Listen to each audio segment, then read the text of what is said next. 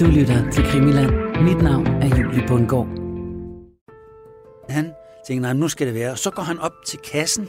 Han zigzagger mellem kunderne og går op til kassen og går om bag skranken. Der står kasseren. Og han står i gang med at tælle nogle penge op og sådan noget. Og så tager bankrøveren og stikker han pistolen i ryggen på ham. Så træder han frem, og så trækker han en øh, pistol frem. Og så med det samme siger han, skyder, hvis ikke de forholder dem roligt, øjeblikkeligt, giv mig pengene. Det går så ikke hurtigt nok, så springer han over disken og går hen og tager en øh, pengekasse, hvor der ligger 20.000 kroner, over 20.000 kroner.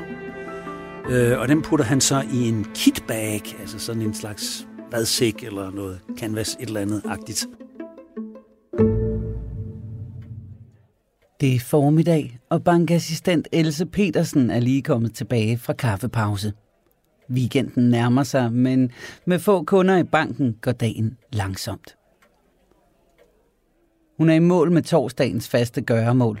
Lønudbetalingen til jernbanepersonalet er taget ud af boksen og ligger klar til at blive udbetalt. Så nu er der kun at betjene kunder tilbage resten af dagen. Der kommer en kunde op, og hun kører bankforretningen nærmest per automatik. God eftermiddag. Ja, de vil gerne hæve penge. Hvor meget? Må jeg se deres bankbog? Tak. Værsgo. Jo tak, i lige måde. Næste. Men den næste kunde træder anderledes voldsomt frem til kassen. Han trækker en pistol frem og peger den direkte op i ansigtet på Else Petersen. Jeg skyder, hvis du ikke giver mig pengene, vrisser han. Elsa er lamslået. Hun står med hænderne i vejret og aner nærmest ikke, hvad der sker. Så noget her sker ikke i lange år, tænker Else. Men Elses tøven har gjort røveren utålmodig, så han skubber hende til side og springer over disken. Hun er i chok. Men ikke mere end at hun stadig kan undre sig over, at røveren ikke engang har forsøgt at maskere sig. Hun ser hans blonde hår og store statur. Hvem er han? Med stofposen fyldt hopper røveren tilbage over disken. Pyha, han overså lønudbetalingen i vindueskampen, tænker Else. På den anden side af disken vender han sig igen mod Else og hendes kollega og sigter nu skiftevis pistolen på Else og fru Horup, mens han siger, Forhold dem roligt. Og det gør de. Røveren forsvinder ud af døren, og Else og fru Horup går hen til vinduet for at følge ham med øjnene og ser ham stige ind i en stor Ford V8. Sikke en bil at køre i. Else og fru Horup står vantro tilbage, og resten af dagen, eller faktisk resten af ugen, er der én ting, der igen og igen træder frem for Elses indre øje. En skinnende guldtand. Røverens guldtand. Velkommen til denne uges udgave af Krimiland, hvor vi i øjeblikket er i gang med en serie, som vi kalder for Krimiarkiverne. Og her tager vi et kig på den kriminalitet, der har farvet tiden omkring 2. verdenskrig. Mit navn er Julie Bundgaard, og jeg er din vært, og jeg begyndte at interessere mig for denne her periode, da jeg undersøgte min morfars kriminelle løbebane. En løbebane, der er krydset ind over æderkoppen Svend Åge Hasselstrøms bane, og som du kan høre mere om i den serie, vi kaldte for Æderkoppen og min morfar. I denne her nye serie, Krimiarkiverne, der kigger vi sammen med vores faste ekspert fra Æderkoppen og min morfar, forsker og forfatter Christian Holtet, på enkelstående kriminelle hændelser og historier, som Christian har researchet frem gennem arkivalier fra Rigsarkivet og gamle avisartikler. Allerede nu har vi været omkring mor, svindel i fødevarebranchen, stikkeri, og øh, i det her afsnit, der skal vi se nærmere på bankrøverier. Og hvor de tidligere afsnit i serien alle har handlet om kriminalitet i og omkring København, så skal vi i det her afsnit en tur over bæltet til Jylland. I et afsnit, vi kalder for De jyske bankrøverier, når borgerskabet mangler mønt. Vi skal i det her afsnit forbi to sager om bankrøverier, som får lidt specielle efterspil, kan man vist roligt sige. Gerningsmændene har ikke noget med hinanden at gøre, men de har det fællestræk, at de ikke er, hvad man vil kalde, typiske bankrøver-typer. I første omgang så skal vi en tur til Horsens den 31. marts 1949.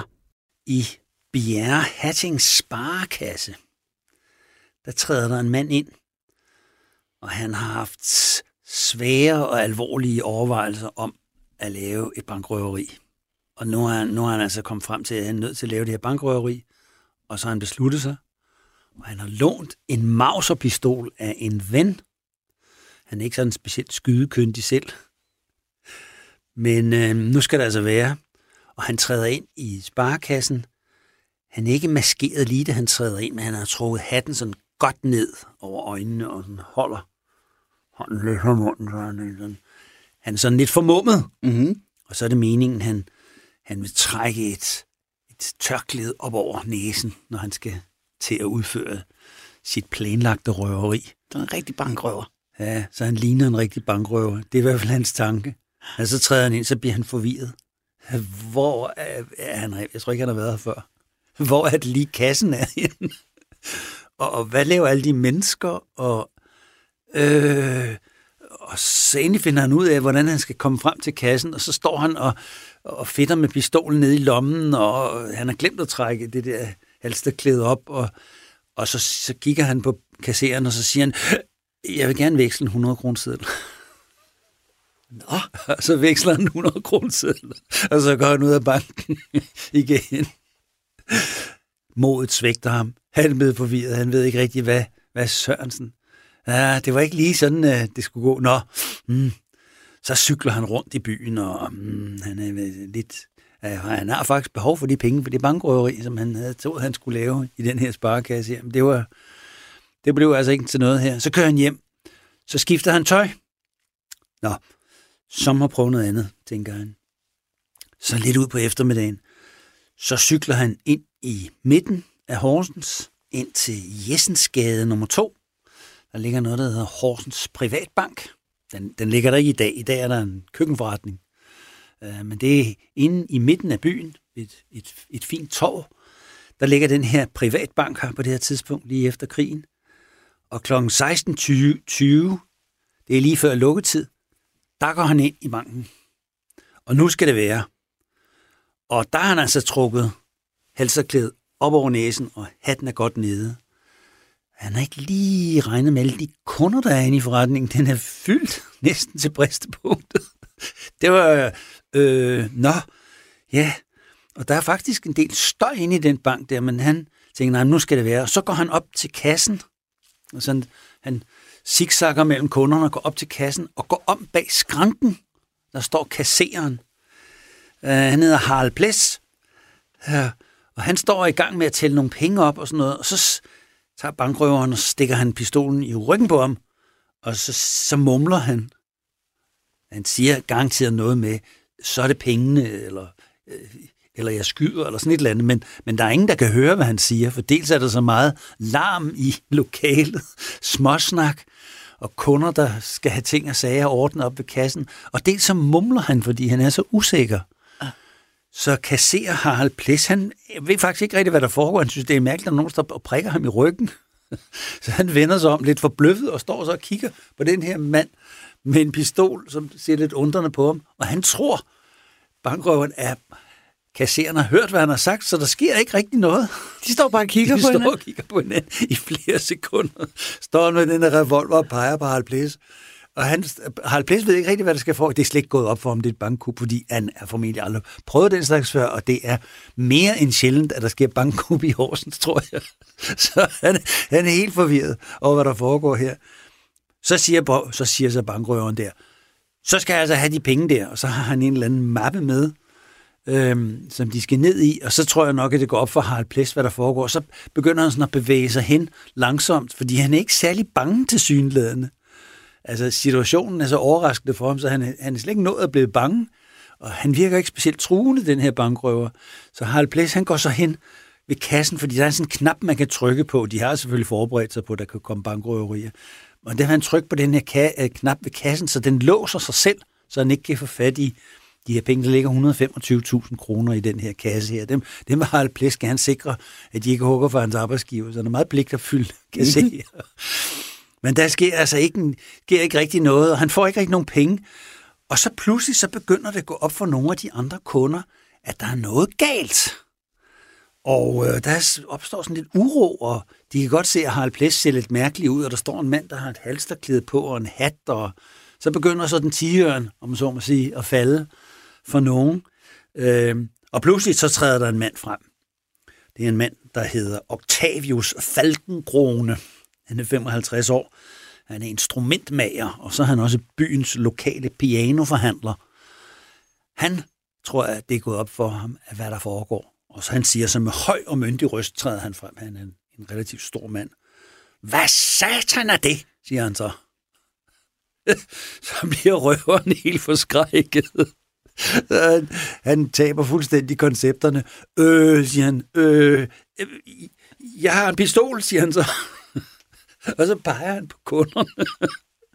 Ikke på plæs og hit med pengene og forhold i roligt. Han peger på kunderne, og, og så bliver han helt forvirret. Så ved han ikke, altså, om, altså, fordi ham der Octavius Falkenkron, han er altså en myndig person, der sender noget truen ud og bevæger sig hen mod røveren.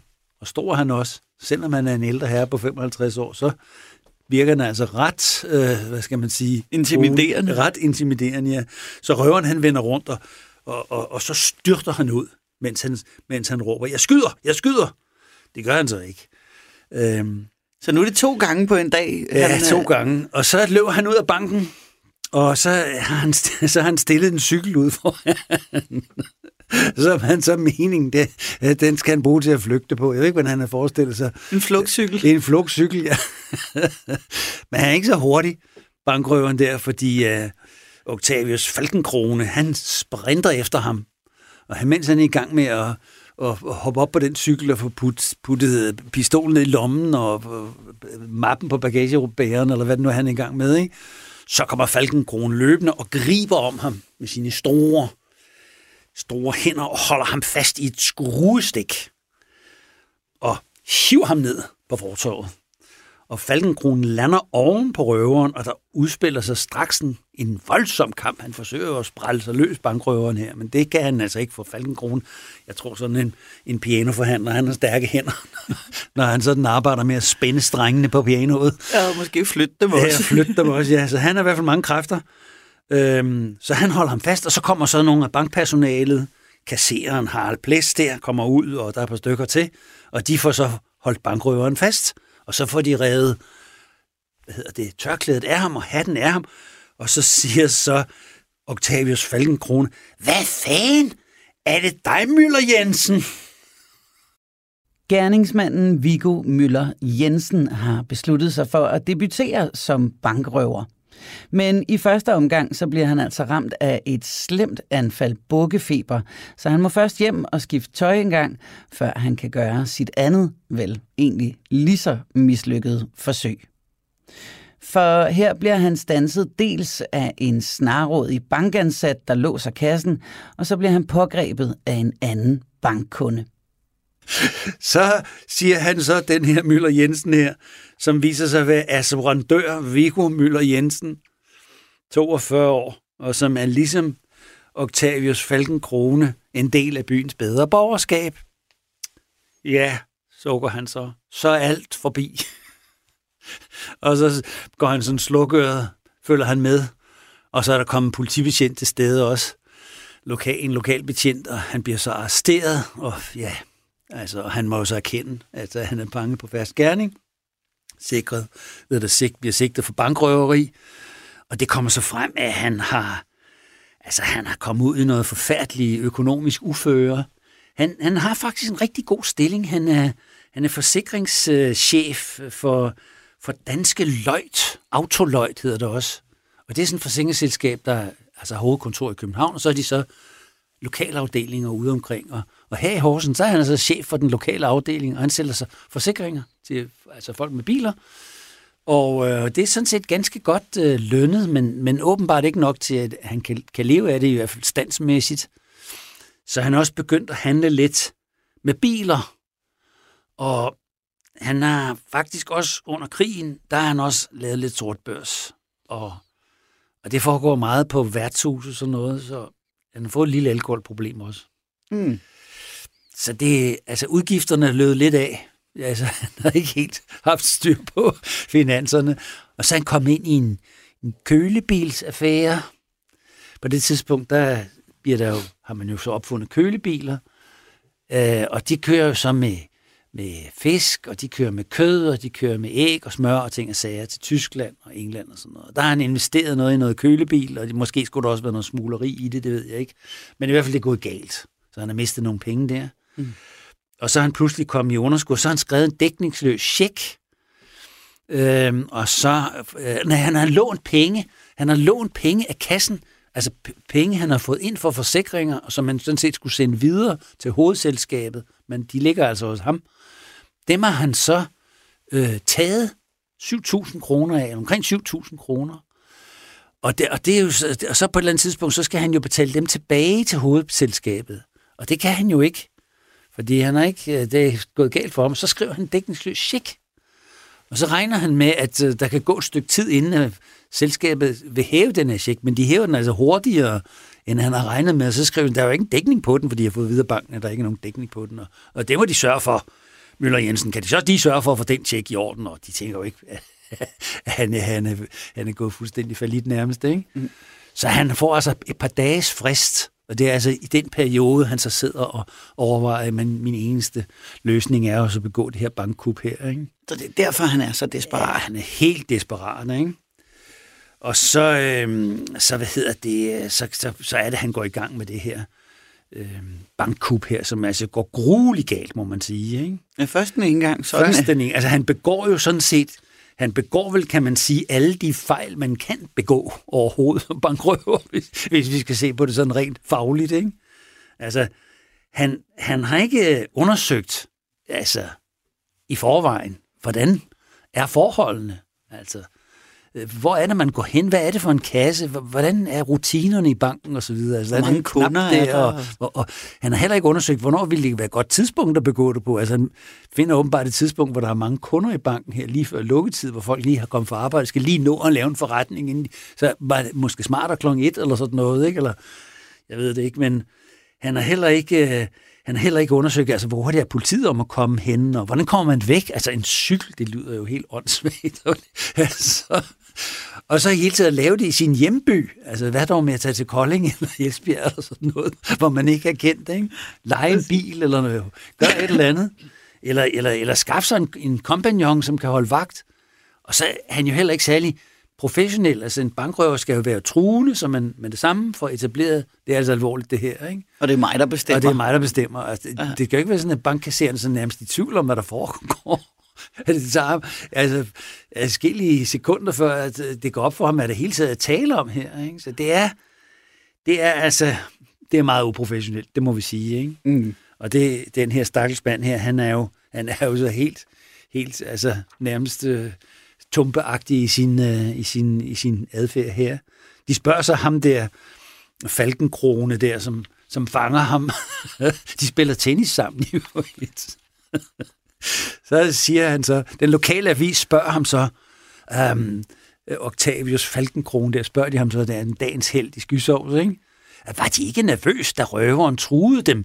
spurgte vi i aftes instrument med Falkenkrone.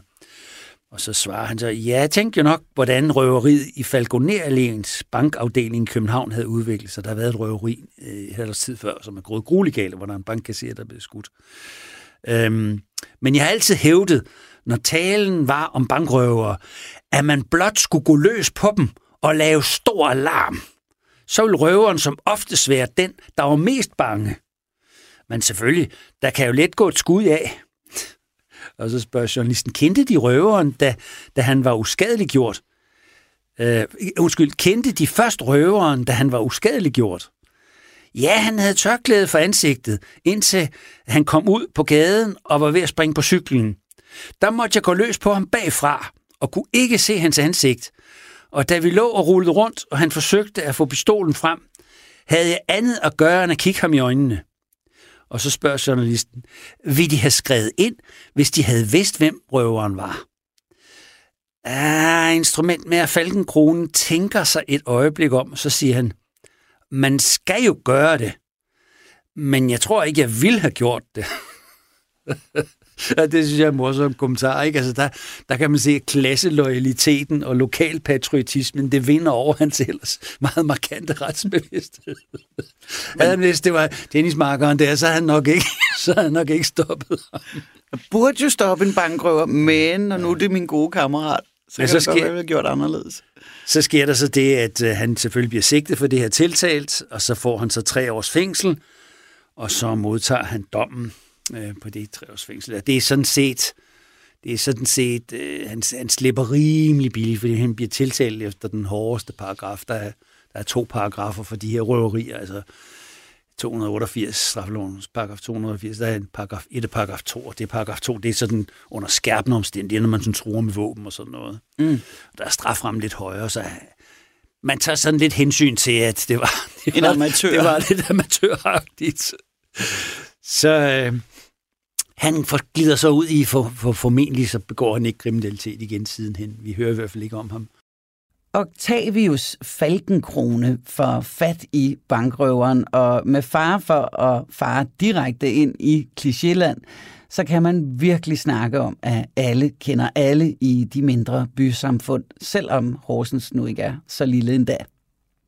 For øh, da Octavius river maskeringen af røveren, så genkender han ham øjeblikkeligt som assurandøren Viggo Møller Jensen, som Octavius oven i købet spiller tennis med. Men selvom Møller Jensen egentlig var en del af borgerskabet, så var han ramt af flere fejlslåede forretninger, og det drev ham altså i sidste ende til at forsøge sig som bankrøver. Og når man ser på statistikken i dag, så er det ret så spektakulært, at øh, Viggo Møller Jensen forsøger at begå bankrøveri hele to gange på en dag. For hvis man kigger på tallene for i dag, så var der ifølge finans.dk kun et enkelt bankrøveri hele sidste år.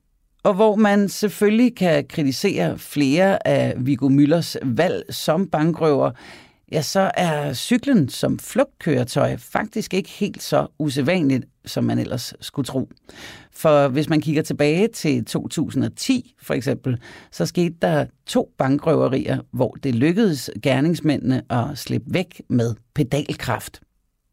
Det lykkedes dog ikke helt for Viggo Møller Jensen, men han slipper med tre års fængsel for sine forsøg.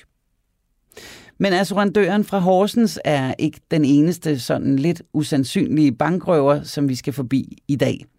For nu skal vi rykke lidt længere frem i tiden til den 1. november 1951, og så skal vi en tur i Randers Handelsbank i Langå. Der sidder der en dag øh, to bankassistenter. Det er fru Else Petersen og fru Horup Sørensen.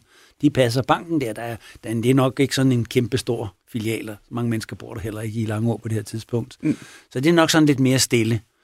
Øh, men der træder så kl. 11 en mand ind, og øh, det er en høj, kraftig, rødmose mand, og han øh, står og venter lige lidt. Der er en, en kunde foran ham, som skal have ordnet en forretning. Og da så det er, er overstået, og vedkommende er gået ud, så træder han frem, og så trækker han en øh, pistol frem, og så med det samme siger han, jeg skyder. Hvis ikke de forholder dem roligt, øjeblikkeligt, giv mig pengene. Øhm, det går så ikke hurtigt nok, så springer han over disken og går hen og tager en øh, pengekasse, hvor der ligger 20.000 kroner, over 20.000 kroner. Øh, og den putter han så i en kitbag, altså sådan en slags vadsæk eller noget canvas, et eller andet agtigt. Mm. Putter han pengene i, øhm, men overser, at der i vindueskarmen ligger 30.000 kroner, som er lagt til side. Det er nemlig tæt på lønningsdag, tror jeg. Jeg tror, det er lønningsdag den dag. Der er en jernbanepersonale personale der, der de kommer og får løn der. Og det er de ved at tælle op og sådan noget. Så de ligger i vindueskarmen. Det har han ikke opdaget, og så render han altså uden de penge. Det, det var jo nok lige en streg i regningen, tænker han bagefter, da han læser om referatet i avisen der. Ikke? Øhm, og så endnu en gang, så truer han personalet og siger, forhold dem roligt.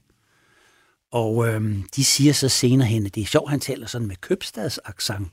Han er altså åbenbart ikke sådan en, en normal jysk accent, som man har på egen, men, men altså sådan lidt købstadsagtig. Det undrer mig en lille smule. Han lyder ikke som om, han er fra lokal. Han er ikke helt lokal i hvert fald. Mm. Øhm, men det er i hvert fald noget, de bemærker. Og så går han så ud, den her røver her, og der går han ud til en bil, og der kigger de jo selvfølgelig ud af vinduet, de to damer der, øhm, bankassistenter der, og de kan se, at nummerpladen, de kan se det forreste af nummer, altså den forreste nummerplade, den er dækket med twist, altså sådan noget opkrattet øh, stof. Ja, så man bruger altså, til at polere ja, biler, ikke? Ja, det er sådan, at man polerer biler i øh, og tørrer olie op med og sådan noget. Det har han så sat over nummerpladen, så de, så de kan ikke se nummer, så han har altså gjort en del for at kamuflere sig lidt. Men de kan se, at det er en stor bil. Det er en, det er en Ford V8, stor mørk bil, fem personers, og den speeder sig op gennem Langå by. Det er der så også nogen, der bemærker, øhm, og kører mod Aarhus af vejen. Øhm, og de slår selvfølgelig alarm, og, og så bliver der en tilkaldt politi fra Viborg og Randers, og de sætter ind i jagten der. Der bliver sendt patruljer ud og så videre. Øhm, men man fanger ham ikke bankrøveren lige på det tidspunkt. Og der bliver så sendt et signalement ud, og det er så altså en usædvanlig person, fordi vedkommende er 190 cm høj, mindst, kan de der assistenter sige. Så det er altså en stor person. Og, og, og kraftig bygget, og lyseblå eller lysegrå øjne, og lysblondt hår, og røveren var ikke maskeret. Så de har fået et, altså et godt øh, syn på vedkommende. Mm. Lidt usædvanligt, at man ikke er maskeret som bankrøver, men det er han altså ikke. Så han er altså gået ind der, og øhm, den lokale politi ledelse i øh, Randers, de øh, synes, at den er, den er lidt svær, den her, fordi den, den kan godt risikere at være vanskelig at opklare, fordi det ikke er noget lokalt. Mm. Øh, og noget med en bil og sådan noget. Det, det ser lidt professionelt ud, det der, tænker de. Så de tilkalder øh, to personer fra rejseholdet i København, som kommer over. Der er nogle specialister på det der med at opklare bankrøveri. Og det er også på den her egen, og på det tidspunkt usædvanligt. Mm. Det er ikke ret tit, der bliver lavet bankrøverier i Langå. Det er i hvert fald helt sikkert. Så det, og heller ikke i Randers, og heller ikke i Viborg. Så det, der, der skal altså forstærkninger til, ikke?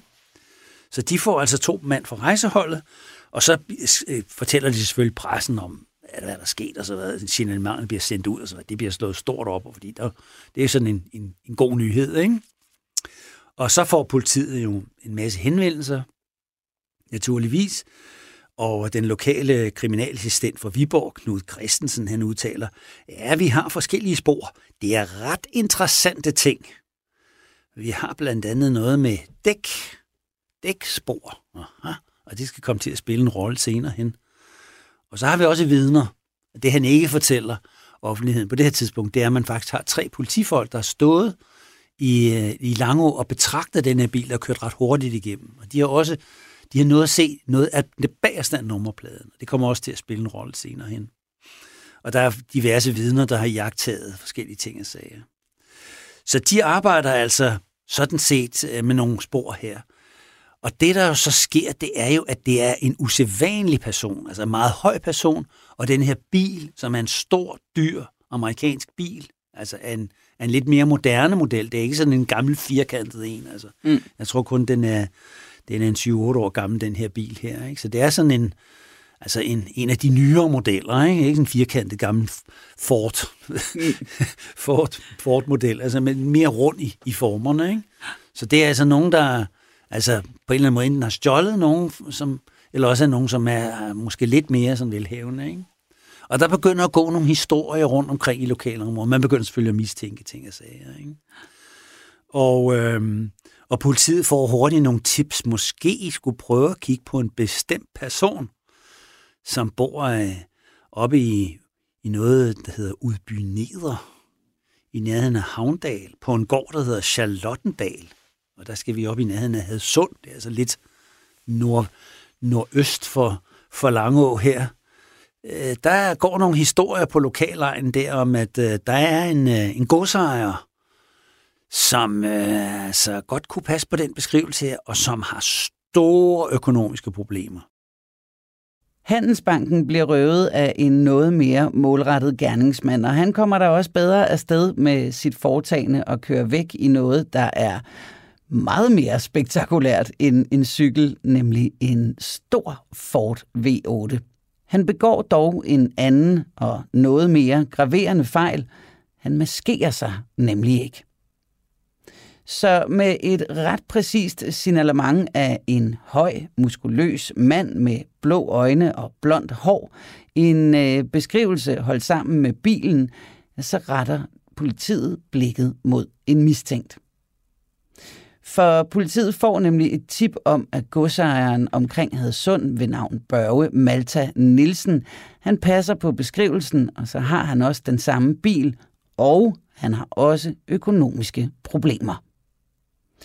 Så nu har politiet en mand at gå efter. Så han bliver så selvfølgelig hævet ind til forhør efter et stykke tid. De er sådan lidt forsigtige. Altså, de skal være meget sikre i den sag, politiet. Altså, hvis det havde været altså, en, øh, en jernbanearbejde i Langeå, der var blevet mistænkt, så har de nok hævet ind med det samme. Men, men de er lidt usikre selvfølgelig, ikke? Så de venter altså, altså ret lang tid. De venter faktisk 14 dage på at arrestere ham, øh, eller på at anholde ham, øh, indtil de er helt sikre. Ja. Øh, og det, det kommer også til at spille en rolle lidt senere hen. Øhm, fordi de, de starter med at køre ud og, og udspørge ham sådan lidt høfligt og så videre. Kunne de have, har de nogen oplysninger om det? Sådan, nej, det kender han selvfølgelig ikke noget til. Har de været i Langå for nylig? Ja, ja, nej, det har han da i hvert fald ikke. Altså, han har overhovedet ikke været i nærheden af, af den by der. Nej, nej, okay, jamen, så må de, så må de og så går der så yderligere 14 dage, så han har altså haft lidt tid til at gå og tænke lidt over tingene. Ikke? Mm-hmm. Men så, så bliver han så anholdt, og så siger de så, øhm, altså om, om han har gjort det, han benægter selvfølgelig. Han siger, jeg har ganske vist været ude at køre i min bil, men jeg skulle til Gludsted Plantage i nærheden af Snede. Nå, har de ikke noget med, at de har været i Randers og Langå? Og, altså, de, nej, det har han ikke været. Um, vi, har altså, vi har altså at, øh, nogle oplysninger om, at de har, har været hen i en bank i Randers, lige omkring det her tidspunkt. Det ligger ikke så langt fra Langå, for at forsøge at låne 25.000 kroner i en bank, men de, de kunne ikke få lov at låne nogen penge, så... Ja, nå jo, altså, det er jo, ja, det er jo så også rigtigt, altså, men... Øh, men, men nej, Langå har han ikke været nede af.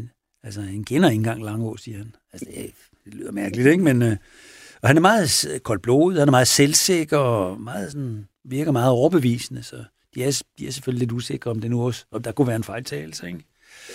Men øh, de laver så rensagning på godset, og så finder de noget ammunition. 7,65 mm ammunition, som kunne passe til den beskrivelse af den pistol, som bankassistenterne, de er selvfølgelig blevet udspurgt, hvordan så den ud, og mm. altså blevet forvist modeller af pistoler, de har så udpeget en bestemt model.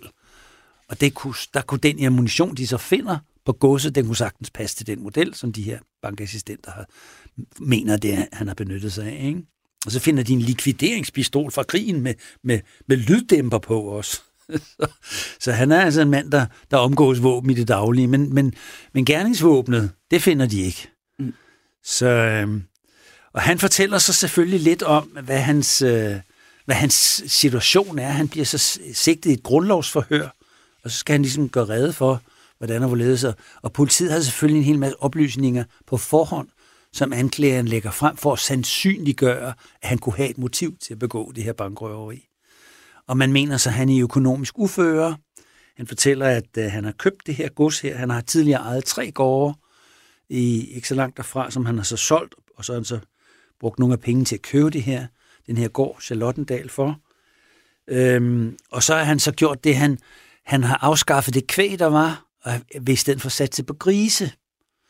Og det lyder sådan set meget fornuftigt, fordi der kom gang i en god eksport af grise til, til England og Tyskland og så videre her efter krigen. Ikke? Mm. Men det slår fejl for ham, at hans grise bliver angrebet af sygdom.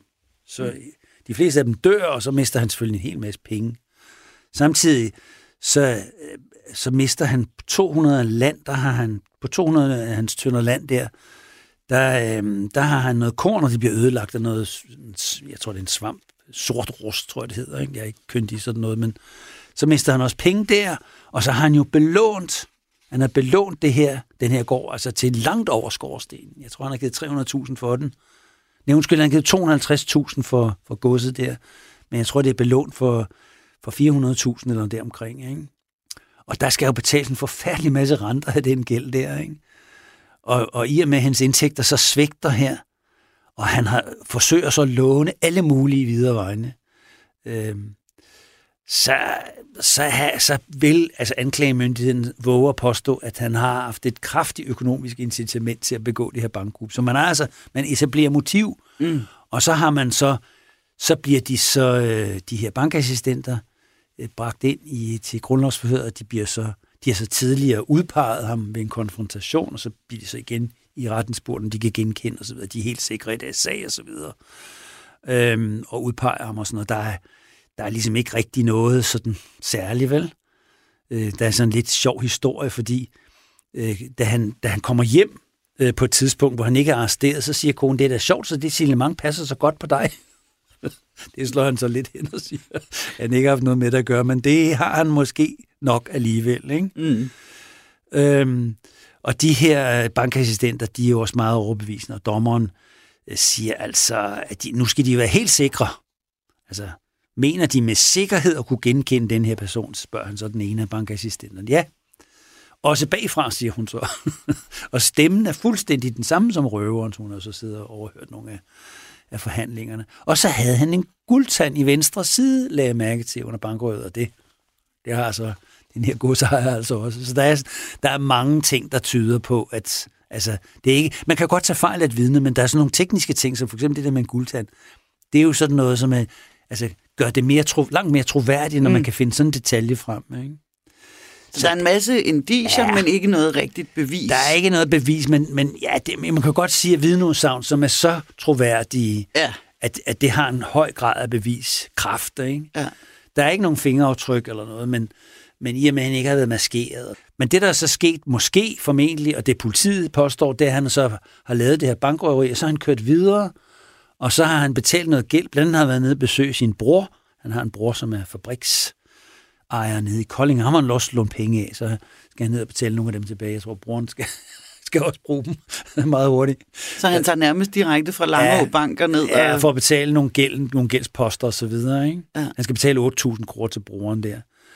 Og, og, og politiet, de siger jo også, det var da utroligt, at de pludselig havde 8.000 kontant. De har lige været i banken og ikke kunne få noget lån, og nu pludselig så fem timer senere har de 8.000 kontant og så videre. Øh, hvor fik de pengene fra til det? Ja, jeg solgte min bil. Nå ja, de, skulle, de kunne så godt køre videre i den åbenbart. Ja, ja, vi, ja, ja. Og så ville de penge af en skibsredder. Og så, så der kommer nogle forskellige, forskellige historier, ikke? Øhm, og det tror politiet jo selvfølgelig ikke på, vel? Altså, så han bliver så fængslet, øh, og retten tror heller ikke på det.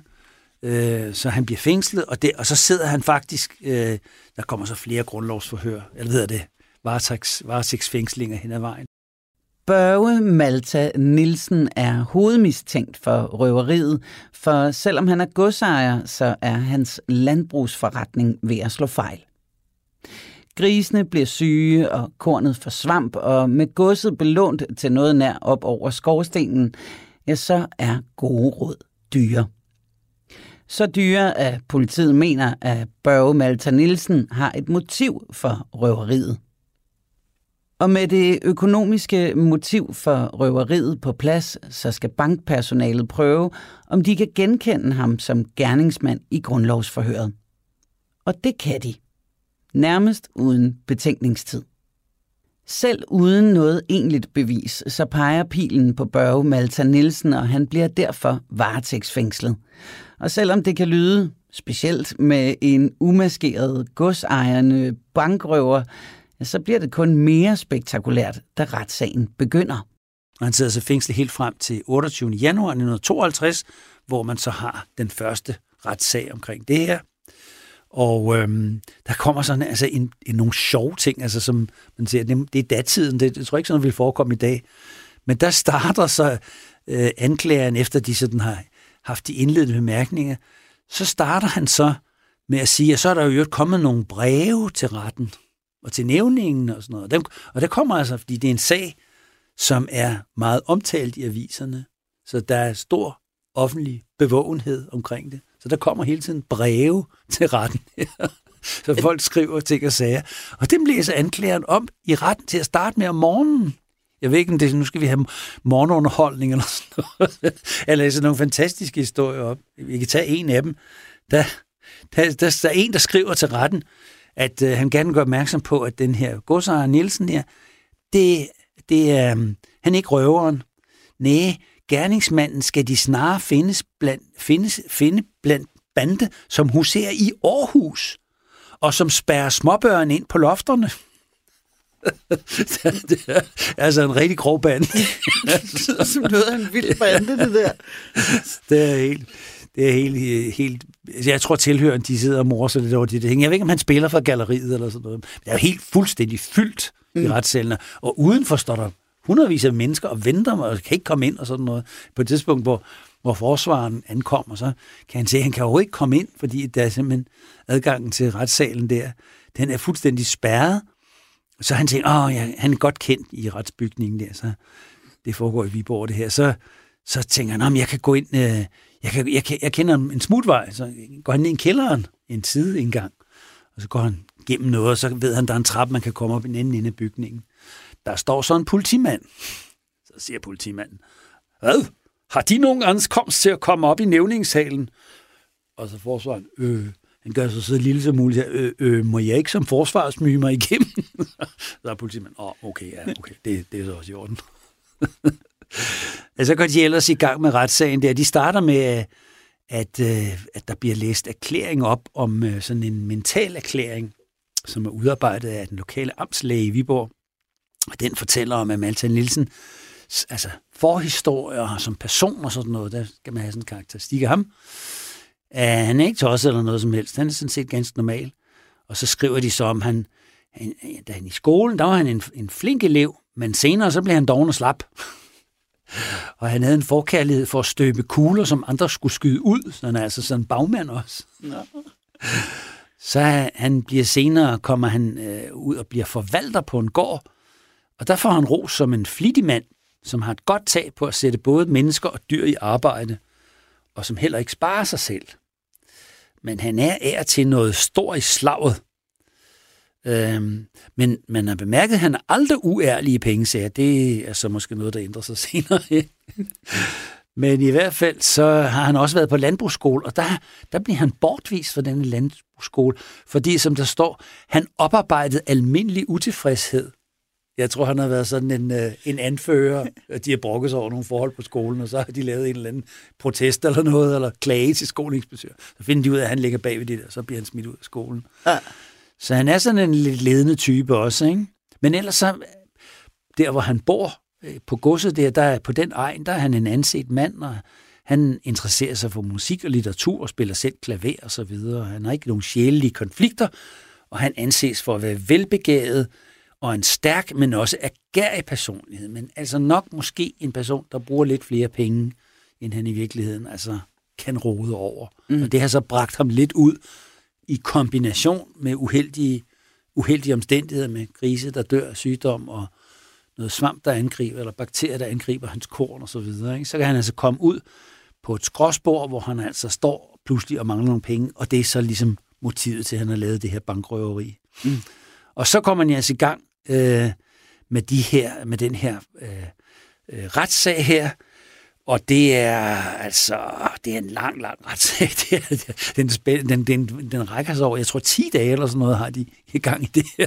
Der bliver afhørt utallige vidner og så, og de, politiet mener, at de skal være virkelig sikre, fordi det er jo ikke sådan hver dag, man dømmer en godsejer for bankrøveri, så de, de vil altså gerne være rigtig, rigtig sikre i deres sag. Ikke? Ja. Så de dynger på med vidner. Altså, jeg tror, der er 30 vidner eller sådan noget, der bliver afhørt, og teknikere og alt muligt mellem himmel og jord. Ikke?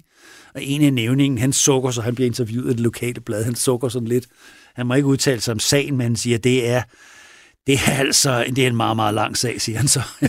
Jeg vil hellere cykle til København og tilbage igen, end at være med til sådan en nævning ting en gang til. så det er, altså, det er altså en rigtig lang sag, den her. Det er så også noget nær det værste, ja, man kan forestille sig det, at cykle til København ja, det, og tilbage det er i hvert fald noget, der tager lang tid. ja, I hvert fald, hvis man er fra fastlandet, så er det noget af det værste.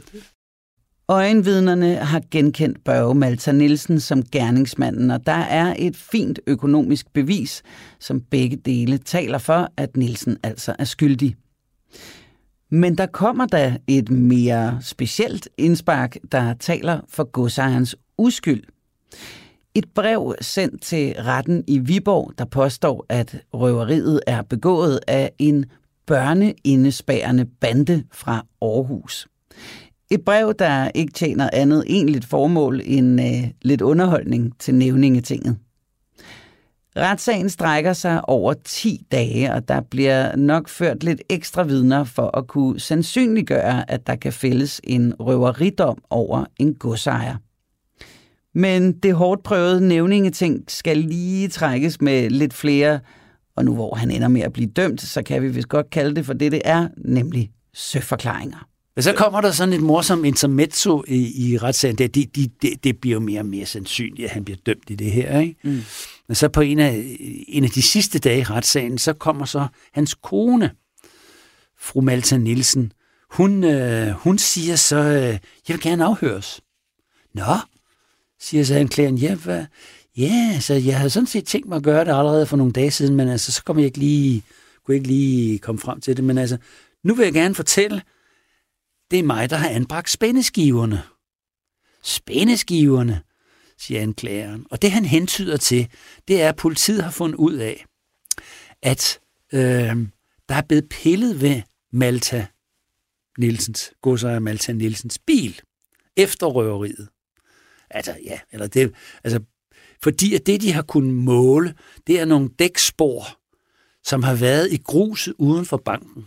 Der har man kunne måle op, der er noget, han har gasset op, og der er noget bremsespor, sådan noget. der har man målt os. Og de her dækspor passer fuldstændig perfekt til Malta Nielsens bil, bortset fra, at der er 5 cm større afstand på den, altså mellem dækkene, mm. men det er de samme dækspor. Ja. Og så finder de ud af, at der er sat sådan nogle metalskiver ind omkring boldene, så dækket er rykket 5 cm ud til siden. Så det er altså ligesom for at kamuflere. Og det er fordi, der stået i aviserne, at vi har dækspor. Ja. Så er politiets teori så, at så er han gået ud, og så har han pillet ved det der, så når de så kommer og måler op, så kan de se, om der er 5 cm for meget, så kan det jo ikke være ham og sådan noget. Ja. Så det, det konen går så op i retssalen og siger, det er mig, der har sat, det er mig, der har sat de her dækskiver på øh, min vogn. Jeg har gjort dem natten mellem den 13. og 14. november, mens øh, min mand sov øh, klokken 3 om natten. Så gik hun lige ud og skiftede ja. og satte spændeskiver på? Ja, klokken 3 om natten, der har jeg anvendt en dundkraft til at løfte bilen. Så kunne jeg tage, øh, tage baghjul af, og så, så har jeg anbragt de der skive oven på boldene. Og, og så siger hun så, jamen, og det kunne jeg, fordi altså, min far har i mange år haft et bilværksted. Og, og, og, og så kører jeg også selv traktor. Hun sådan sandsynliggør, hun altså godt kunne finde ud af det der. Mm. Og så, siger, så spørger forsvaren så, Øh, øh, fru Malta Nielsen, ja, hvorfor foretog de dem dette? Ja, hvorfor? Jeg har jo læst i bladene, at det med bilsporene i Langå, og da jeg var klar over, at det muligvis kunne blive benyttet mod min mand, så synes jeg ikke, der skulle være noget i vejen med vognen. Og jeg var klar over, hvad hans rute angik, der skulle han nok selv klare det, og det hun hensyder til, det er, at han under retssagen påstod, at man kunne slet ikke køre øh, inden for det tidsskema, som politiet mente, han havde gjort. Så skulle man køre meget stærkt, og det gjorde han naturligvis ikke. Og sådan noget. Så det er hun overbevist om. Hun er overbevist om sin mands uskyld, og så er det, er det jo ikke noget, nogle falske spor der. Så hun synes, hun vil pynte lidt på det. Altså, er det noget, deres mand har anmodet dem om, spørger så statsadvokaten. Nej, absolut ikke. Altså, hvad siger de? Så kigger han over på godsejeren der. Øh, hvad siger de, Malta Nielsen? Øh, og så godsejeren, han, han ser himmelfalden ud, så siger han, min hustrus forklaring kommer som bombe for mig. Og statsadvokaten siger så igen, altså, det er altså ikke dem, der har fået deres hustru til at komme med denne øh, bombe. Nej, nej, nej, nej, nej. Og så siger forsvaren, hvor fik de skiverne fra? Og så siger fru Malsen Nielsen, jeg fandt dem i materialrummet, altså i sådan en kasse der. Og hun, hun fortæller så igen, at hun, er, at hun har læst det her i avisen og så videre. Og så slog det ned i dem, at det var det, de ville gøre. Ja, sådan må det have været. Øhm, hvorfor kommer de først frem med det nu? Ja, det er også forkert af mig. Men først i går besluttede jeg, at nu skulle det være. Altså, siger statsadvokaten, hvor, hvor så de sporene af deres mands bil? Altså uden for trappen til stuehuset. Altså sporene af bilringene dækker jo ikke hinanden på det sted. Altså han kommer så ind på noget teknisk om, hvordan kan hun i hele taget have altså mistanke om, at, der, at det skulle gå forveksles. Ikke? Mm. Og så forklarer hun det der frem og tilbage, og så vil hun også lave det her julenummer her. Ikke? Øhm, og så siger så statsadvokaten, altså ja, nu har jeg hørt deres forklaring, og jeg vil sige til dem, de er selv ude om det. Deres udsagn og deres lange tavshed kan opfattes, som om de har haft kendskab til, at deres mand er røveren. Så begynder han altså at beskylde hende for, eller antyde muligheden af, at hun sådan har vidst mere om det end... Medskyldig? Ja, måske en slags medskyldig. Og det er jo også en mærkelig situation, at hun står op klokken tre om natten og skifter jul, uden han ved det, ikke? Jo. Øh, nej, sådan er det ikke, siger hun så. Ja, ja, de har selv lagt op til det. På hvilket tidspunkt af natten stod de op? Ja, altså ved trætiden, siger hun så. Og deres mand anede det ikke. Nej, han sov jo. Og de har fælles soveværelse. Ja, ja, ja, ja, ja, ja. så det, det er altså en, en værre historie, hun fortæller. Ja. Men det, det redder desværre ikke godsejeren. Altså, jeg tror, der er mange, der fatter sympati for konen. Det var da en utrolig trofast kone, som vil gøre meget for at redde sin mand, og, og det er i sig selv måske beundringsværdigt, men det frikender ham nok ikke. Øh, så han får altså, nævningen kender ham skyldig, og dommeren udmåler så senere straffen til 3,5 års fængsel. Han er egentlig tiltalt efter øh, paragraf 288, den, den hårde af stykkerne, stykke 2. Men den frikender nævningen ham for, og vil kun dømme ham for paragraf 1, som er den mildere, som kan give fængsel op til 6 år. Jeg er ikke helt sikker på, at formuleringen er, som jeg har fundet, at mm. også som den var dengang efter krigen. Men, men den er altså mildere, den er paragraf, så han får altså 3,5 års fængsel. Lidt mere end vores mand nede i Horsens, et ja. halvt år mere. Måske fordi han optrådt lidt mere truende. Men stadigvæk, altså i den billige ende, må man sige. Altså, der er folk, der laver bankrøverier på det her tidspunkt, og som truer med pistoler og så videre, som, som får højere straffe. Så jeg tror måske det, at han har været godser og optræder pænt og sidder i pænt jakkesæt og så videre, og det har nok givet lidt, det giver nok lidt rabat i sådan en situation der. Men han påstår jo sig selv fuldstændig uskyldig, altså det, og det fastholder han hele tiden igennem. Og hans hustru, hun siger efter retssagen, så siger hun, min mands navn skal renses, og jeg vil føre kampen videre for ham. Der er ting i denne sag, der ikke er klart belyst. Det skal de blive, siger hun så. Og så siger hun, at strafudmålingen ikke bliver appelleret, men fordi hele sagen skal nemlig tages op igen, så vidt det overhovedet står i min menneskelige magt. Min mand er ikke forbryder, han er ikke røver, han har ikke gjort sig skyldig i noget. Og så på spørgsmålet, om der mangler noget i sagens bevisbyrelse, så svarer hun, ja, det er det her med køreturen for Langå, at politiet påstår, at han har kørt den på dette tidspunkt, og i den og den, altså med det og den varighed, og det, det kan man ikke, så skal man køre 145 km i timen, og det, det kan min mand slet ikke. Han er ikke raserkører, som politiet mener åbenbart, han er. Det, det er helt sikkert. Navn, min, min mands navn skal renses, og jeg beundrer ham, at han har kunnet tage dette frygtelige tryk så roligt og behersket. Og hvorfor skulle han da også gøre sådan noget? Altså, hvorfor skulle han altså, i hele taget begå sådan nogle forbrydelser der? Og hun er, hun er en meget bemærkelsesværdig kvinde, fordi det, der så sker, det er, at han jo bliver så fængslet, og skal han afzone den her dom her. Og så kæmper hun videre, og sammen med deres forsvar, så indbringer de sagen for, den, for klageretten. Og der er kommet sådan en klageret øh, nogle år før, hvor man altså kan indbringe, og så kan man så øh, altså bede dem om at tage retssagen op igen, og hvis man så mener, der er begået nogle fejl eller noget, så kan klageretten så øh, altså dømme, at sagen skal gå om. Jeg er ikke sikker på, at hun er, at hun er overbevist om, at han er uskyldig. Jeg tror måske, at hun ved lidt mere, end hun vil, hun vil lade ane. Men, men hun er trofast. til, der opretholder hun, altså, mm. og hævder, at han er uskyldig, og hun er utrolig trofast mod sin mand, og altså virkelig kæmper hans sag. Men altså, klageretten får jo den her sag, og de, og de kigger på det, og der er, der er meget, meget lidt tvivl om, at, at, at, at, det, at, at han ikke skulle have gjort det. Så han får lov at afzone sin straf og kommer så ud efter to tredjedels tid, og så tror jeg ikke, vi ser ham som bankrøver sidenhen. Trods et noget specielt forsøg på at forfalske den store Fords dækaftryk og hustruens vedholdende påstand om sin mands uskyld, ja, så dømmes han altså til 3,5 års fængsel for sin gerning. Trods at konen forsøger at få taget sagen op i klageretten, så bliver den altså afvist. Og gården, som jo var belånt til op over skorstenen, faktisk til 450.000 kroner, den bliver så solgt for at dække gælden, og i sagen der bliver Børge Malta Nielsen også dømt for en række bedragerier. Men trods det, så hører man faktisk ikke mere til Børge, efter at han bliver løsladt. Det var, hvad vi havde plads til i denne her uges udgave af Krimi-arkiverne. Mit navn er Julie Bundgaard, og jeg har som altid fået rigtig god hjælp af vores faste husekspert, forsker og forfatter Christian Holtet.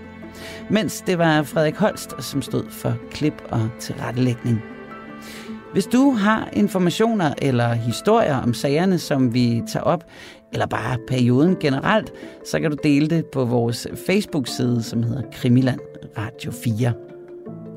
Krimiland er produceret af Wingman Media for Radio 4. Tak fordi du lyttede med, og tak for i dag.